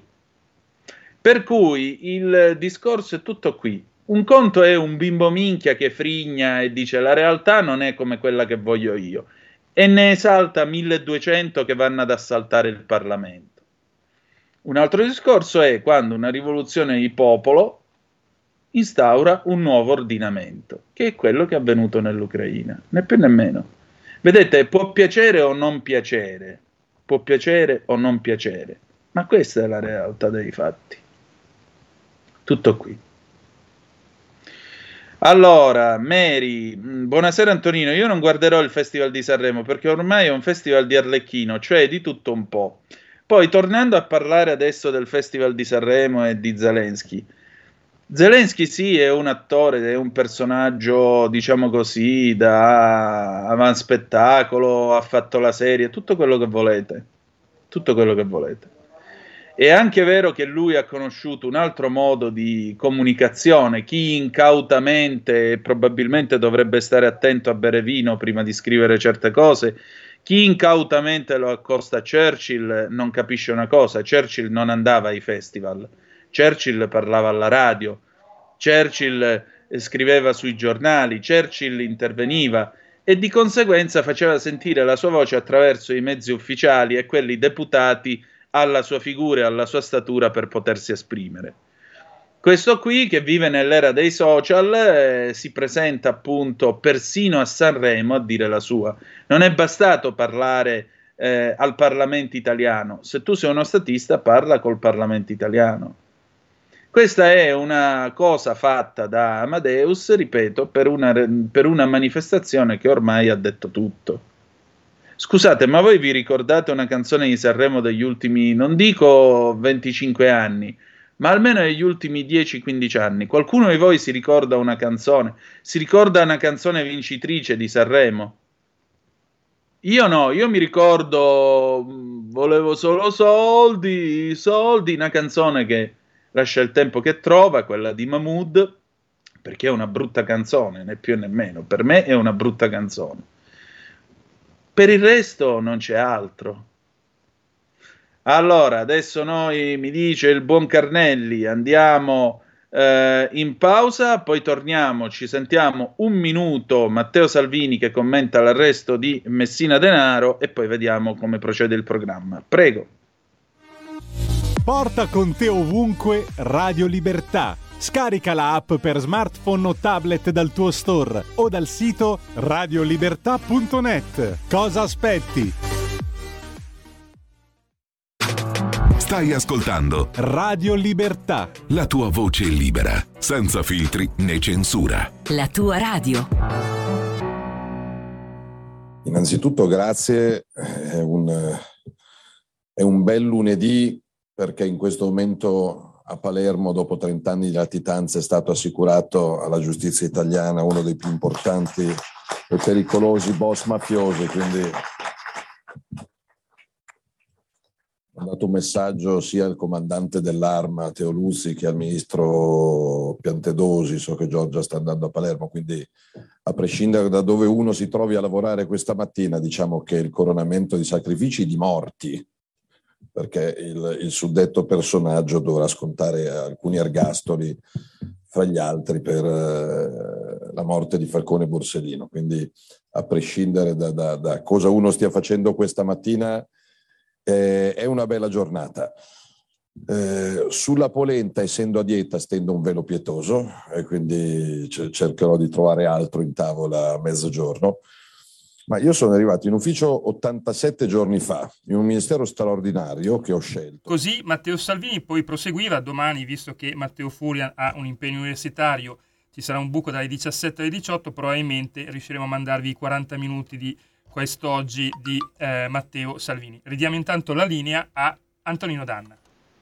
Bene, anche un, eh, un, eh, un, in bocca al lupo al nostro Matteo Furian, già che ci siamo, perché eh, visto che visto che è stato citato, insomma. Allora, riprendiamo la nostra trasmissione, questo è sempre Zoom, il drive time in mezzo ai fatti, Antonino Danna al microfono con voi, procediamo con la nostra trasmissione. Intanto che cosa abbiamo stasera per eh, il nostro qui Parlamento, scusami? avremo un intervento, visto che questa mattina si, si sono proseguiti i lavori alla Camera su uh, il decreto Ischia sugli aiuti appunto alle zone che eh, sono state colpite da, eh, dagli eventi. Eh, allora avremo eh, Giampiero Zinzi. Bene, molto bene.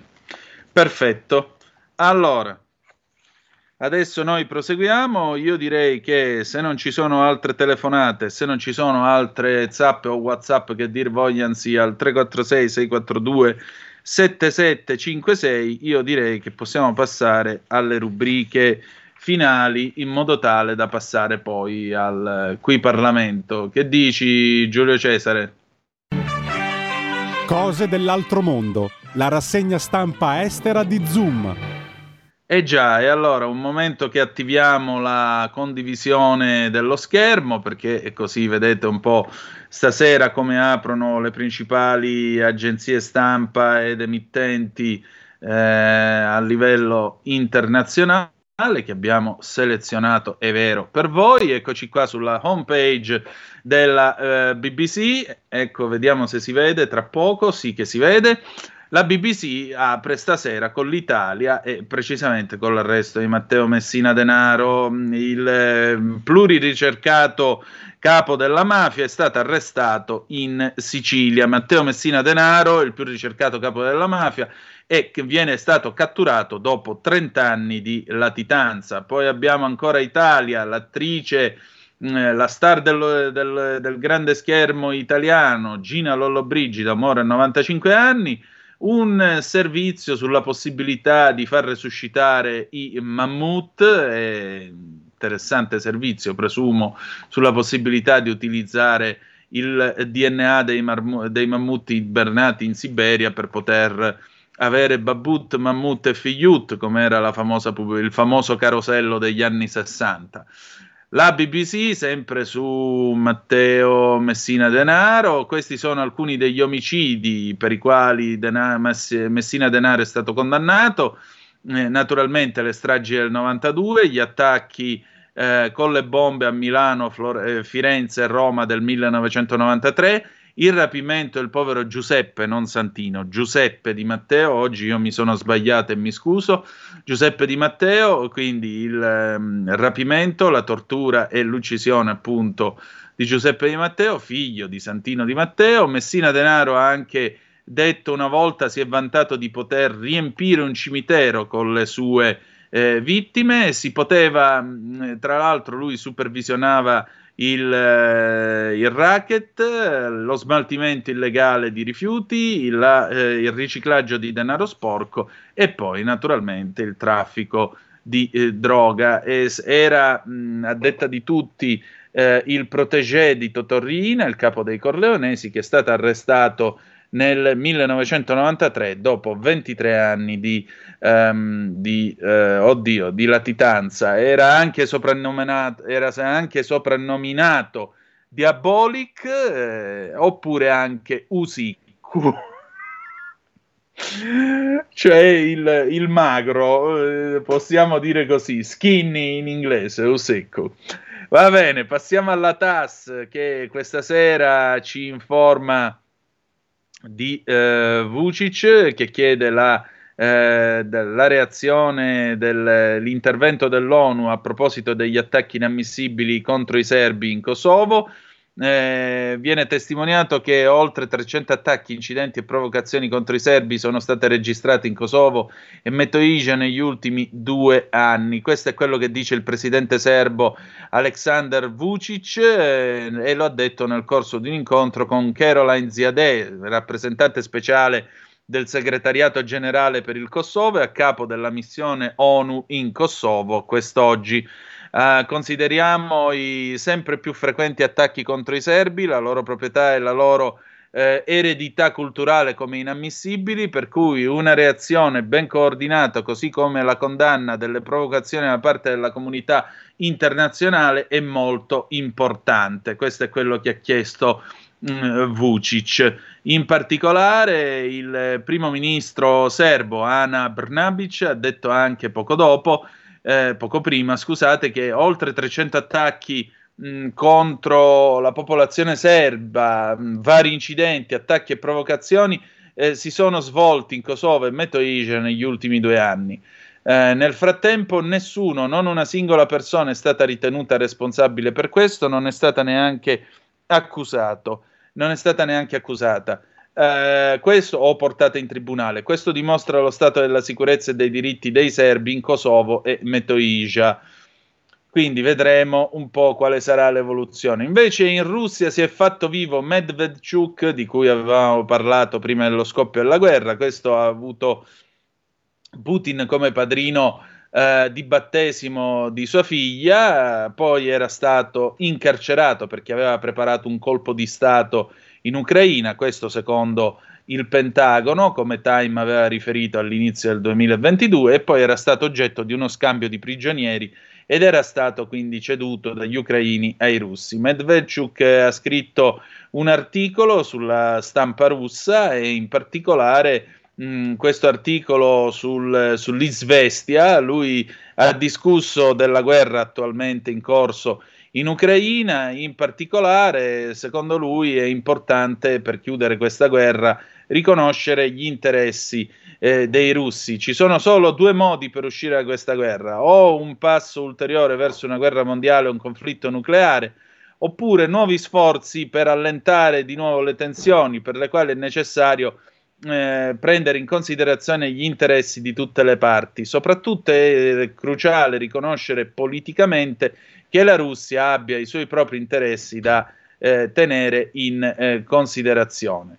Um, andiamo avanti, diciamo così, c'è bisogno poi eh, di un, di un um, Medvedchuk sottolinea che molti ucraini eh, vogliono la pace, non appoggiano Zelensky nella sua ricerca di trionfi militari. Per questa gente, perché questa gente possa essere ascoltata, è necessario che nasca un movimento politico senza la partecipazione dei paesi occidentali. Se un partito che cerca la pace il dialogo civile non si adatta all'interno di una qualsiasi de- di un certo tipo di democrazia, allora è una vera democrazia?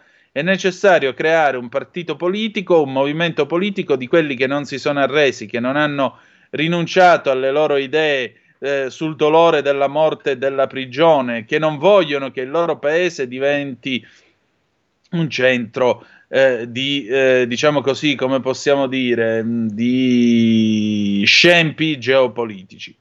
Uh, Medvedchuk ha notato che l'Ucraina ha passato molta della sua storia con la Russia ed è collegata con essa culturalmente e mentalmente, che è poi quello che dice anche Putin, eh, che dice peraltro che, la, che, l'Ucraina non esiste. L'economia è un imperativo non ambiguo per l'integrazione con la Russia.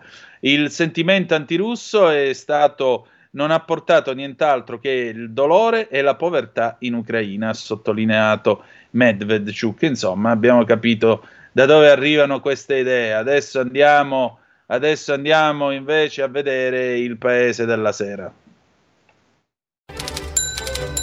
Il paese della sera, la rassegna stampa italiana di Zoom. Allora, l'ANSA, l'arresto del boss Matteo Messina Denaro, De Lucia, parte della borghesia, lo ha aiutato.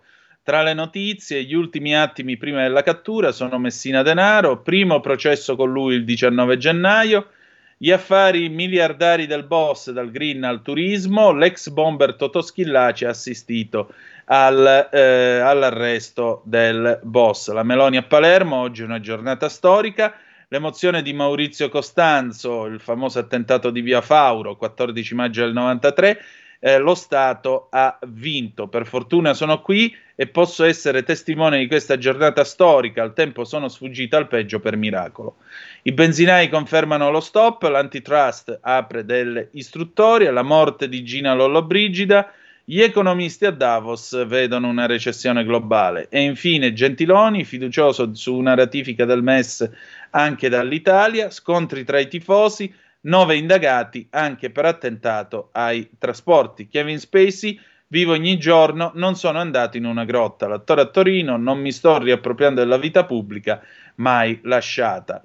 In ogni caso, malgrado l'arresto di Messina Denaro, ne restano ancora quattro di latitanti di estrema peri- di massima pericolosità, fanno parte del programma speciale di ricerca del gruppo Interforze, sono Attilio Cubeddu, Anonima Sequestri, classe 47 di Arzana in provincia di Nuoro, ricercato dal 97 per non, ri- per non aver fatto rientro alla fine di un permesso al carcere di Bade Carros, sempre a Nuoro, dove era ristretto per sequestro di persone, omicidio e lesioni gravissime. 18 marzo del 98 è da quando si ricerca anche in campo internazionale Giovanni Motisi, mafioso, nato il 1 gennaio del 59 a Palermo, ricercato dal 98 per omicidi, dal 2001 per associazione di, di tipo mafioso e altro, 2002 strage e altro. A lui tocca l'ergastolo. Il 10 dicembre del 99 invece sono state diramate le ricerche in campo internazionale anche di Renato 5 Granella, camorrista, 15 maggio del 49 a Napoli, ricercato dal 2002 per associazione a delinquere di tipo mafioso, concorso in omicidio, detenzione e porto illegale d'armi, estorsione, altro.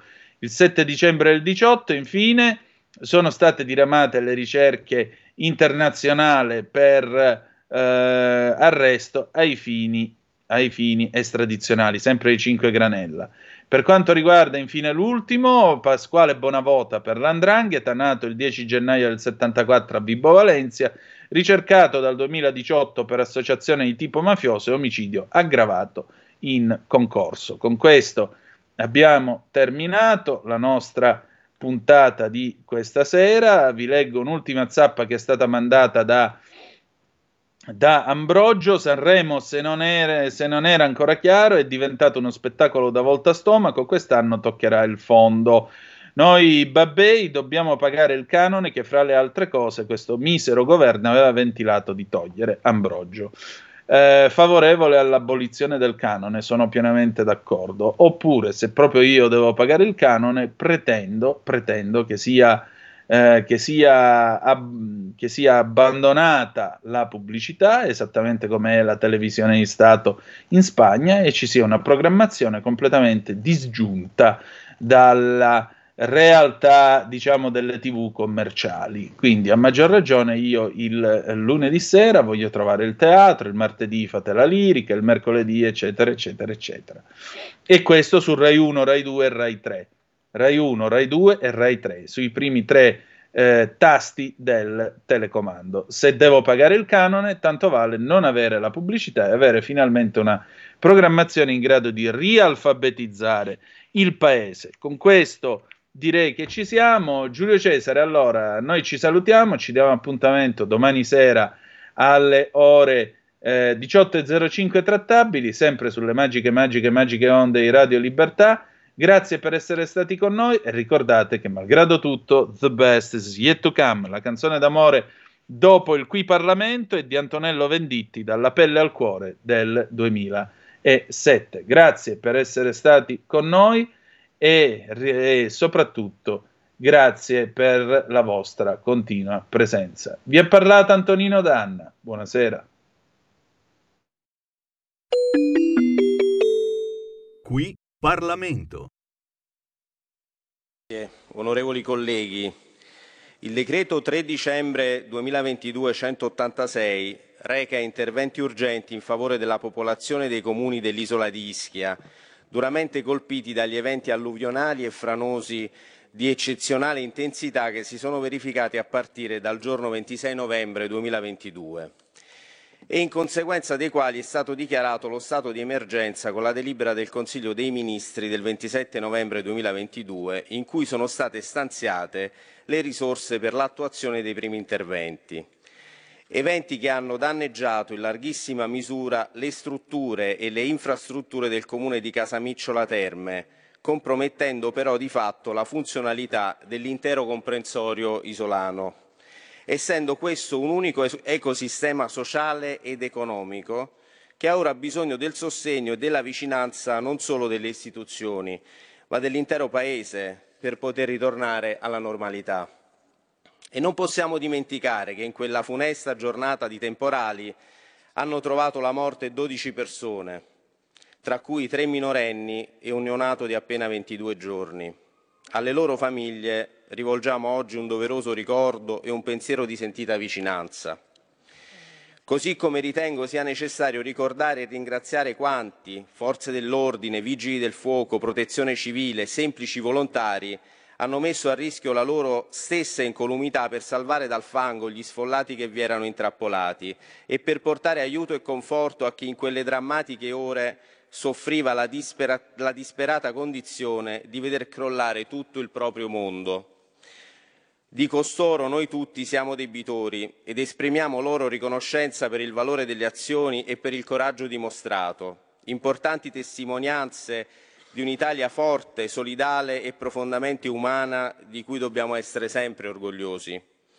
E se il decreto adottato dal Governo è intervenuto così tempestivamente a fronte della grave situazione, introducendo i primi interventi urgenti volti alla sospensione di termini tributari, contributivi, amministrativi e processuali, e predisponendo gli atti conseguenziali per l'erogazione dei primi contributi, è anche e soprattutto perché noi tutti abbiamo il dovere di evitare che il tempo cristallizzi in una fotografia immutabile e consegni alla storia simili sciagure amplificandone i dannosi effetti, come troppe volte è accaduto in passato, trasformando così una fatalità in un destino. Ecco, questo dobbiamo evitarlo e lo stiamo evitando. L'esame in sede referente ha consentito d'altronde di svolgere un approfondimento sulla grave situazione determinatasi nel territorio di Ischia anche grazie agli importanti elementi di valutazione che abbiamo acquisito nel corso delle audizioni in ottava commissione, soprattutto da parte degli amministratori locali che hanno dimostrato grande senso di responsabilità e una straordinaria resilienza. E anche per merito del loro contributo se la macchina dei primi soccorsi è stata in grado di poter intervenire con immediatezza, evitando ulteriori tragiche conseguenze ai sindaci, agli amministratori locali, alle donne e agli uomini della polizia eh, amministrativa, della pubblica amministrazione isolana, diciamo grazie per la vostra abnegazione e per il vostro sacrificio, purtroppo non limitato ai soli tragici fatti di novembre. È noto che la situazione ad Ischia abbia carattere assolutamente eccezionale. Se pensiamo che gli eventi sismici del 2017 hanno interessato i territori colpiti da recenti fenomeni alluvionali, il che impone un quadro di interventi complessivo e fortemente interconnesso. Un'eccezionalità, dicevo, che è stata colta prima dal Governo e poi dal Parlamento, nell'intervenire con tempismo e risolutezza inediti, per mettere a disposizione del territorio importanti risorse iniziali, seppur in un contesto lontano dalla legge di bilancio risorse che siamo sicuri rappresentano comunque soltanto la fase di avvio di un più ampio articolato programma di rilancio dell'isola di Ischia, finalizzato al suo ritorno alla quotidiana operatività e al suo definitivo piano di messa in sicurezza. Obiettivi a cui noi tutti, Governo e Parlamento, guardiamo con speranza, fiducia e consapevolezza. Voglio inoltre sottolineare un aspetto sono state inserite modifiche significative nel corso dell'esame in ottava commissione che hanno toccato questioni importanti, quali la definizione del piano di interventi urgenti per la sicurezza e la ricostruzione e l'aggiornamento degli strumenti di pianificazione per il contrasto al dissesto idrogeologico. Tali modifiche sono il frutto positivo di un metodo di lavoro e per questo ringrazio la Commissione, in particolar modo il Presidente, che ha caratterizzato l'attività istruttoria svolta in Commissione improntato ad un clima di sostanziale condivisione da parte dei gruppi sia di maggioranza che di minoranza, della necessità ed urgenza di approvare un provvedimento particolarmente atteso dal territorio, arricchendolo di proposte e di progettualità che hanno fatto lievitare l'entità delle risorse messe a disposizione fino a 57 milioni a questo momento. Un traguardo importante che di fatto ci auspichiamo possa rappresentare, come dicevo, soltanto il primo passo della rinascita di Ischia e che impegni il Parlamento in queste ore a fare di più. Ma ora veniamo ai numeri.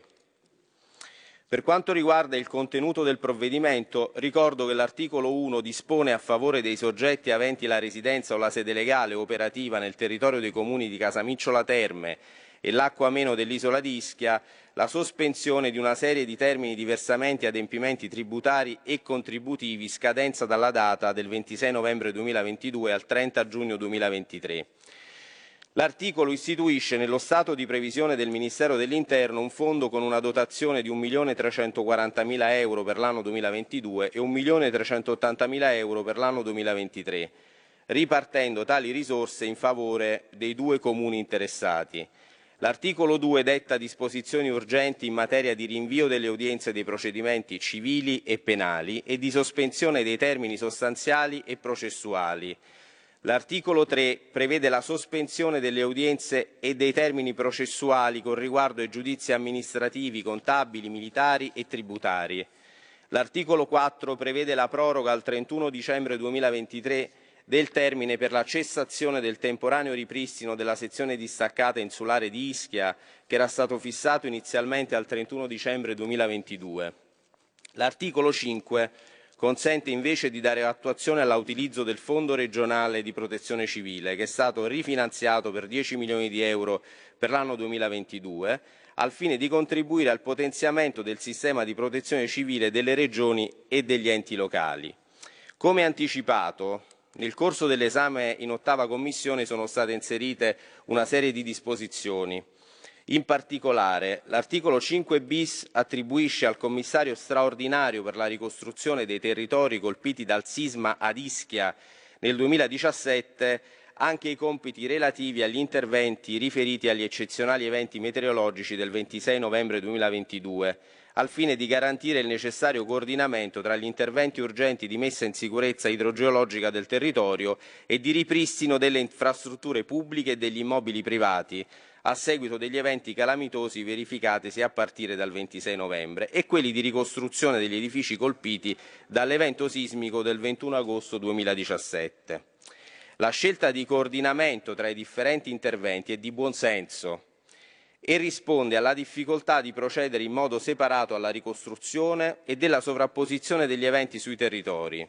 La disposizione disciplina i compiti del commissario straordinario, nominato per la ricostruzione dei territori di Ischia colpiti dal sisma del 2017, per la predisposizione di un piano di, di, interventi urgenti riguardanti le aree e gli edifici colpiti dall'evento franoso del 26 novembre 2022 il piano, che ha una validità quinquennale con la possibilità di aggiornamento annuale, è approvato con un'ordinanza commissariale, tenuto conto del parere dell'autorità di bacino distrettuale dell'Appennino meridionale e sentita la Regione Campania.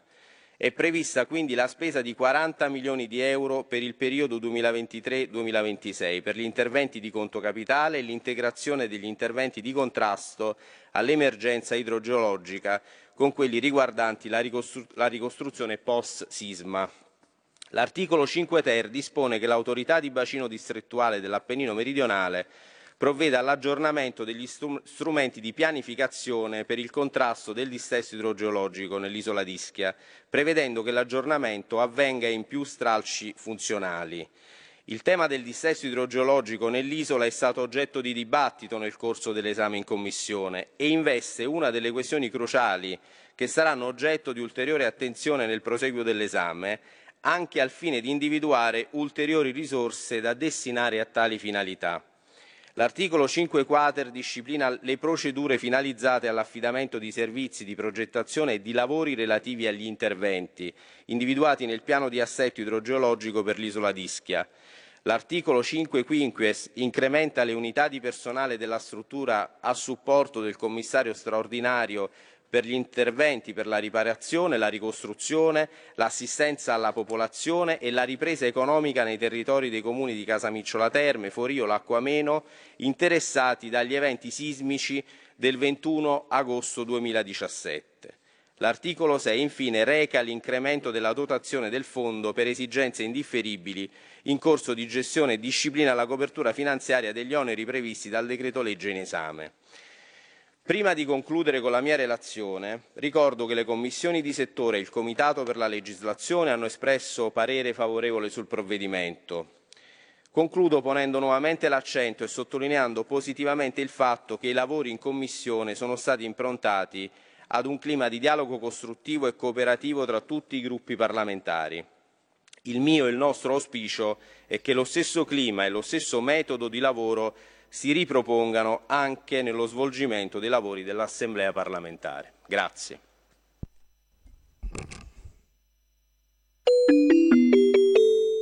Qui Parlamento. Avete ascoltato Zoom, il drive time in mezzo ai fatti.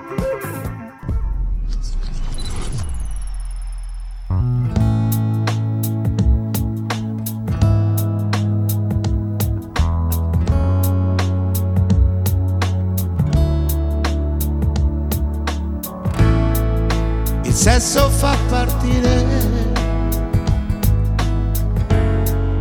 l'amore fa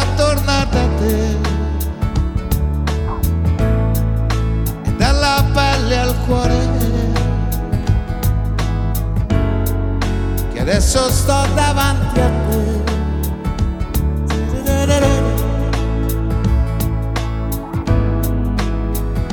So che mi perdonerai.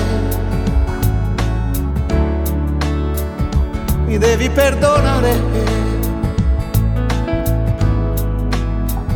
So che tu ce la farai. E dalla pelle al cuore che devo ritornare. Parole, senza farti male. E dalla pelle al cuore e tu lo capirai solo da uno sguardo tu lo scoprirai.